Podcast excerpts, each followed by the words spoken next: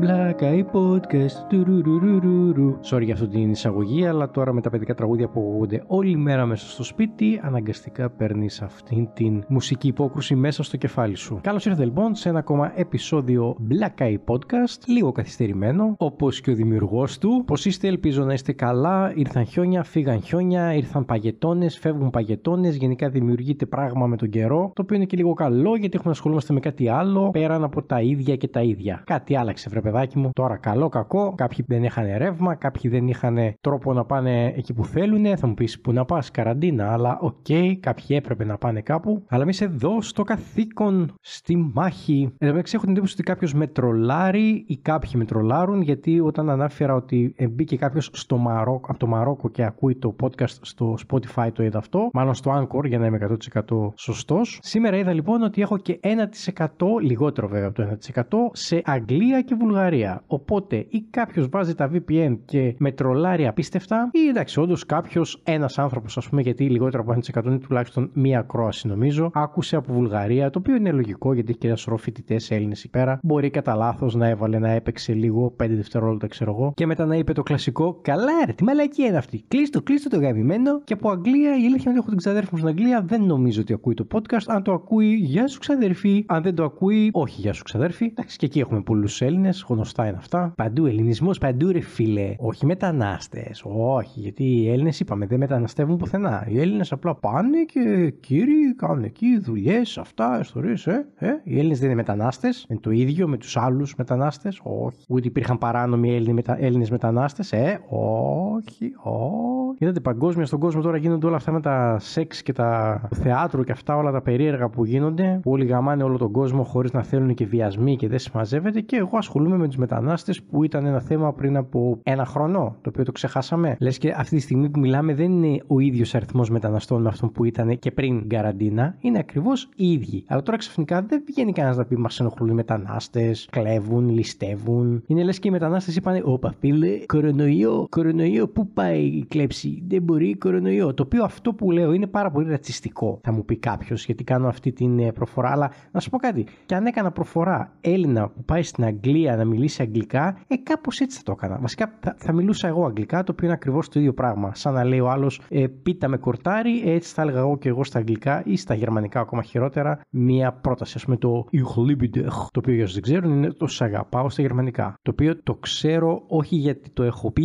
αλλά γιατί είναι πάρα πολύ αστεία λέξη για το Σ' αγαπώ, ρε φίλε. Δηλαδή, αλήθεια τώρα δεν βρήκατε κάποια άλλη. Δηλαδή, Ich Είναι λες και σου έχει κολλήσει κάτι στο λαιμό και θες να το βγάλεις, αλλά όχι έτσι απλά. Θες να το βγάλεις με φλέμα, όλο μαζί, ρε παιδί Δηλαδή με, με, με, την αρρώστια ολόκληρη, ό,τι και αν έχεις, με, με, με, τα πάντα. Να τα βγάλεις και να τα φτύσεις. Ελπίζω να μην τρώτε, ρε φίλε, αλήθεια, γιατί ήταν λίγο κακό αυτό. Δεν προειδοποίησα κιόλας. Επίσης έκανα μια διαπίστωση, κρατώντας τον μικρό. Η γυναίκα είχε πάει για ύπνο, ήταν λίγο κουρασμένη, οπότε κράτησα λίγο το μικρό και μου ήρθε να πάω τουαλέτα. Και δεν ήθελα να τον αφήσω στο παρκοκρέβατο ή στο κρεβατάκι του, όχι γιατί θα πάθει τίποτα, δεν παθαίνει τίποτα, δεν έχει κάποιο τέτοιο πρόβλημα, αλλά επειδή όταν τον άφηνες κάτω γκρίνιαζε και έβαζε τα κλάματα για να μην ξυπνήσω τη γυναίκα που κοιμόταν, τον πήρα μαζί μου στην τουαλέτα. Αλλά για να μπορέσω να κάνω τη δουλειά μου όπως πρέπει, αναγκαστικά γιατί τον είχα αγκαλιά, έπρεπε να κάτσω. Ενώ τον είχα αγκαλιά με τη μούρη να κοιτάει όχι εμένα, γιατί θα ήταν πολύ άβολο, ε, προς τα έξω. Κοιτούσε, ξέρετε, γύρω-γύρω τα πλακάκια και τα πράγματα μέσα στη, στο μπάνιο. Και αναρωτιέμαι τώρα εγώ. Ξέρετε ότι αυτό το θέμα υπάρχει ανάμεσα στα ζευγάρια. Κατέβασε το καπάκι της τουαλέτας, όχι ανέβασε το καπάκι της τουαλέτας, λέρωσε το καπάκι της τουαλέτας. Ξέρετε όλη αυτή τη, τη φάση, ας πούμε. Γιατί κατουράμε όρθιοι εμεί οι άντρες; Και περιμένετε λίγο, περιμένετε να σας το αναλύσω λίγο. Δεν μιλάω τώρα να είσαι έξω στο αμάξι, σταματάς εκεί, πας στα πουρνάρια, OK, okay, κατουράς όλα αυτά, ή σε ένα μαγαζί, ας πούμε κτλ.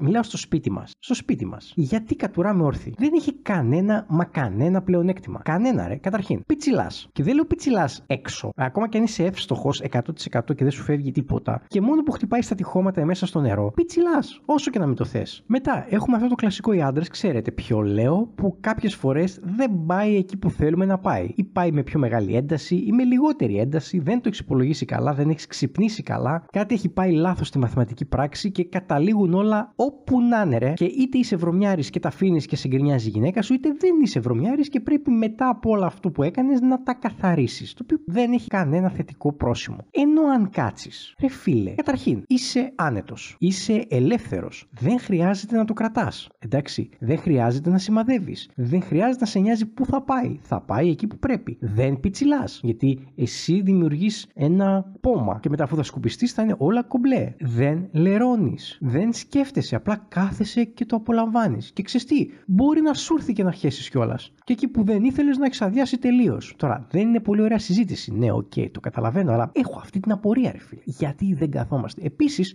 φίλος μου που είχε ένα πρόβλημα με τον προστάτη μου είπε ότι έχει μιλήσει με ουρολόγο και του είπε ότι το καλύτερο πράγμα για έναν άντρα είναι να κατουράει καθιστός. Το ξέρατε; Εγώ δεν το ήξερα. Κάτι λέει με τον προστάτη. Τώρα, μαλακίες μου έλεγε, μαλακίες σας λέω. Αν δεν μου έλεγε μαλακίες, δεν σας λέω κι εγώ μαλακίες. Δεν το ψάξα και πολύ. Εντάξει, θα κάτσω κάνω έρευνα τώρα για τον προστάτη, άμα χρειάζεται να κάθομαι ή όχι στην τουαλέτα. Και λοιπόν θα το εφαρμόσω. Θα κάθομαι. Γιατί να μην κάθομαι, γιατί όχι; Θα μου πει ο άλλος, έρε φίλε, πόση ώρα θα κατουράς; Εκεί 30 δευτερόλεπτα, 40 δευτερόλεπτα και τελείωσε. Τι να κάθεσαι να σηκώνεσαι; Ναι, εντάξει, μην κάνετε κανένα κάθισμα και κουραστείτε, κάντε κανένα μη παραπάνω. Α υπογλιτώνει και από την κρίνια της γυναίκας. Όχι κατέβασε, όχι ανέβασε. Το αφήνεις κατεβασμένο για πάντα και τελείωσε. Και ούτε λερώνεται και ούτε τίποτα. Όλα καλά. Γιατί μην το καλοσκεφτείτε, όταν πας τουαλέτα για χέσιμο δεν κατουράς κιόλας. Κατουράς. Οπότε, πού είναι το πρόβλημα; Τέλος πάντων, σπατάλησα πάρα πολύ χρόνο για αυτό το θέμα. Πάμε παρακάτω. Είμαι πάρα πολύ εντυπωσιασμένος με το πρόγραμμα που ακολουθεί ο μικρός στον ύπνο, ε. ε εντυπωσιακό. Ανά δύο ώρες θέλει μισή ωρίτσα ύπνο. Αυτός ο τύπος γεννήθηκε κουρασμένος. Γεννήθηκε ένα πτώμα, ρε φίλε. Φανταστικό. Το θέμα όμως είναι ότι τις άλλες δύο ώρες είναι υπερκινητικός. Πώς γίνεται να είσαι υπερκινητικός και υπναράς; Θα μου πεις δύο ώρες υπερκινητικός, μισή ώρα ξεκούραση, δύο ώρες υπερκινητικός. Λογικό. Ξεκουράζεται και ξαναδίνει. Αλλά συνήθως δεν είναι έτσι οι χαρακτήρες των ατόμων. Δηλαδή, αν κάποιος είναι υπερκινητικός, είναι υπερκινητικός όλη τη μέρα μέχρι να πάει μια και καλή για ύπνο. Που και εκεί μπορεί να μην τον παίρνει ύπνος επειδή είναι υπερκινητικός. Έχει δηλαδή ένταση. Ενώ οι υπναράδες είναι υπναράδες συνήθως στον ύπνο, α, φοβερό, και την υπόλοιπη μέρα είναι, ξέρετε, νοχελική έτσι. Τα ζώα μου αργά που λένε. Είναι μια έκφραση την οποία δεν την έχω καταλάβει ακριβώς πώς δουλεύει. Όλα τα ζώα αργά πάνε. Εκτός από είναι τσίτα, ξέρω εγώ. Η οποία το τσιτάχ δουλεύει έτσι. Το τσιτάχ δίνει πόνο για 10-15 δευτερόλεπτα για να πιάσει το θύραμά του και είτε το πιάσει είτε όχι, μετά σταματάει γιατί αρχίζει και σκάει από την ένταση και αράζει την πέτσα του για κανένα μισή μέρα μέχρι να ανακτήσει δυνάμεις. Κάπως έτσι είναι και αυτός δηλαδή. Λες να τον φωνάζω τσιτάχ. Και λέω φαντάζομαι να μεγαλώσει αυτός και είναι με καμιά γκόμενα ας πούμε εκεί. Γιατί και σε κάποια φάση τον είχαμε πιάσει εγώ και μάλλον και αρχίζαμε και τον φιλούσαμε από εδώ, από εκεί ξέρετε. Τον πιπιλούσαμε ρε παιδί μου και αυτός έκανε αυτή τη φάση, αυτό το.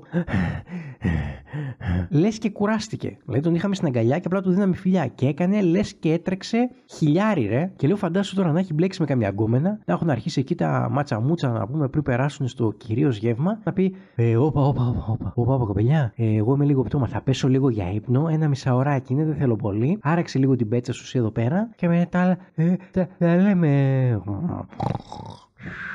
Και εννοεί την κόμενα μετά θα έχει φύγει, διότι τι να κάτσεις να κάνει, την άναψες και μετά την άφησες στα κρύα του λουτρού. Ή να είναι κανένας αθλητής, ξέρω εγώ, και να πρέπει να κάνει 200 και στα 100 μέτρα να λέει: Όπα, όπα, όπα, παιδιά, τόσο ήμουνα. Εδώ θα κάνω λίγο μια παύση 5 λεπτάκια και συνεχίζω μετά. Θα μου πεις μετά γιατί δεν κάνει κατοστάρι. Μπορεί το κατοστάρι να το κάνει στα 50 μέτρα αυτό, δεν ξέρω. Να είναι αυτή η φάση του. Πριν ολοκληρώσει κάτι στη μέση να παίρνει έναν υπνάκο, ξέρω εγώ. Εν τω μεταξύ μας έχει βοηθήσει πάρα πάρα πάρα πάρα πολύ η καραντίνα, διότι δεν έχει αρρωστήσει ούτε ένα δευτερόλεπτο, ρε. Δεν βλέπει άλλους ανθρώπους, δεν βλέπει άλλα παιδάκια, δεν ερχόμαστε επαφή εμείς με κανέναν. Εγώ έχω άδεια, δεν πάω στη δουλειά, οπότε δεν έρχομαι επαφή σε κανέναν. Οπότε αυτή η καραντίνα είναι ό,τι πρέπει. Δηλαδή είναι 7 μήνες τώρα, ρε, δεν έχει ανεβάσει ούτε δέκατα, ρε. Δεν πάει να τον έχεις κάνει εμβόλια, δεν τίποτα. Και όχι επειδή είναι αθεκτικό, αλλά επειδή δεν έρχεται σε επαφή με κανέναν. Το οποίο δείχνει πόσο χαζό είναι να αφήνουμε γονείς και τέτοια να έρχονται όταν το παιδί είναι ακόμα μικρό. Διότι ναι, όλοι θέλουν να το χαρούν και να το κάνουν, αλλά αυτοί φέρνουν όλε τις αρρώστιες. Αυτοί όταν λέμε εντάξει, όχι ότι είναι βρωμιάδες και αρρωστιάριδε οι άνθρωποι, αλλά όταν έρχεσαι σε επαφή με έξτρα κόσμο και εκτός και εσύ μόλις σαραντήσεις, να μην το αναλύσω λίγο αυτό, βγαίνεις έξω, αυτά, καφετέρια, ιστορίες κτλ. Αρρωσταίνει το μωρό, λες τι έγινε, α, κρύωσε. Όχι, δεν κρύωσε. Δεν κρύωσε. Τον πήγες εκεί που έχει βακτήρια και ιούς κτλ. Και, και κόλλησε. Θα μου πεις ναι, ρε φίλε, βάλτε και σε μια γυάλα άμα είναι, να μην τον βλέπει ούτε ήλιος, ούτε άνθρωπος, ούτε τίποτα. Ε, όχι, ρε παιδιά, εντάξει, είπαμε. Όχι και έτσι. Απλά λέω ότι μας βόλεψε αυτή η κατάσταση. Και εμείς λογικά, άμα δεν υπήρχε αυτή η κατάσταση, το ίδιο με πριν θα κάναμε. Δηλαδή θα βγαίναμε κι εμείς έξω, θα ακολούσε ο μικρός, θα αρρώστανε, ξέρετε, τα γνωστά. Αλλά επειδή έχουμε αυτή την κατάσταση, είμαστε αρκετά πιο ήρεμοι. Και επειδή είμαστε ήρεμοι, μπορούμε να βλέπουμε WandaVision, ρε φίλε. Ναι, ναι, φτάνουμε σε αυτό το σημείο όπου θα μιλήσουμε για το WandaVision, επεισόδιο 6. Είναι το επεισόδιο που μας έχει απαντήσει με περισσότερες ερωτήσεις. Ναι, δεν ξέρουμε απολύτως τίποτα. Άλλο ένα εκπληκτικό επεισόδιο που δείχνει ότι ο Vision είναι με νεκρός, αλλά έχει δικιά του προσωπικότητα, η οποία είναι ξέχωρη με την Wanda για κάποιο λόγο. Κρατήσανε τον Quicksilver και είπε ο Quicksilver όμως ότι θυμάται να τον πυροβολούν χωρίς λόγο στο δρόμο, το οποίο υπήρχε πολύ σοβαρός λόγος, αλλά τέλος πάντων. Και μετά λέει: Σ' άκουσα να με φωνάζεις και ήρθα. Και κάτι μας, μου λέει τώρα, γιατί ήταν αρκετά επιθετικός ο Quicksilver και έλεγε μάλιστα και πόσο ήξερε το τι κάνει η Wanda με όλο τον κόσμο. Γιατί είπε ότι τα παιδιά που τα είχες κρυμμένα τόσο καιρό, τα είχες και κοιμόντουσαν στα κρεβάτια τους, ε. Επίσης τους κράτησες όλους σε περίπου στα αρχικά του στάδια για να είναι λιγότερο περίπλοκο. Άφησε τα ζευγάρια με τα ζευγάρια, έδωσε σε όλους περίπου τον ίδιο χαρακτήρα με λίγο καλύτερη δουλειά τον καθένα, οπότε να το ευχαριστιούνται όλοι λίγο περισσότερο. Και αυτό μου λέει ότι δεν είναι αυτός ο Quicksilver. Όχι ότι δεν είναι ο αδερφός της, δεν είναι καν ο Quicksilver, ούτε καν ο άλλος. Είναι κάποιος άλλος. Κάποιος κινεί τα νήματα και εκμεταλλεύεται τη Wanda για να δημιουργήσει αυτό το πράγμα. Και τελικά εκεί που νομίζαμε ότι είναι η Agnes, Μάλλον δεν είναι η Άγνες και η Άγνες έχει παγιδευτεί. Είπε στον Vision ότι είναι νεκρός. Ο Vision οξύ δεν θυμάται καν τους Avengers, το οποίο το είχαμε πει πιο πριν, δεν θυμάται τη ζωή του πριν το Westview. Που σημαίνει ότι όλη η μνήμη του ουσιαστικά παίζει να ήταν στο Mindstone, το οποίο το πήρε ο Θάνος και διαλύθηκε κτλ. Άρα ουσιαστικά έχουμε ένα fresh install, πώς λέμε, κάνεις fresh install τα Windows 10, κάπως έτσι έχει γίνει και με τον Vision και το λογισμικό του είναι ό,τι του έβαλε η Wanda. Και γι' αυτό έχει ένα χαρακτήρα το οποίο βλέπουμε ότι δεν ταιριάζει με τον Vision που ξέρουμε, γιατί η Wanda έφτιαξε αυτό το χαρακτήρα και του έδωσε μια κάποια ελευθερία προφανώς για να είναι ό,τι πιο ρεαλιστικό μπορεί να έχει σε ζωή μαζί του. Γιατί άμα έχεις κάποιον μαζί σου που τον ελέγχεις 100% και ξέρεις τι θα πει, τι θα κάνει και θα είναι συνέχεια συγκαταβατικό, δεν είναι ζωή αυτή. Δεν ζεις με κάποιον άλλον άνθρωπο, ζεις με τον εαυτό σου. Και αυτό δεν είναι ωραίο, δεν είναι αυτό που θέλει η Wanda. Τα δίδυμα βγάλαν τις δυνάμεις τους. Ο ένας έχει πολύ γρήγορος, είναι ο Speed και ο άλλος έχει τη μαγεία της μάνας του, είναι ο Wiccan από τα κόμιξ. Δεν ξέρουμε αν θα παραμείνει ή όχι.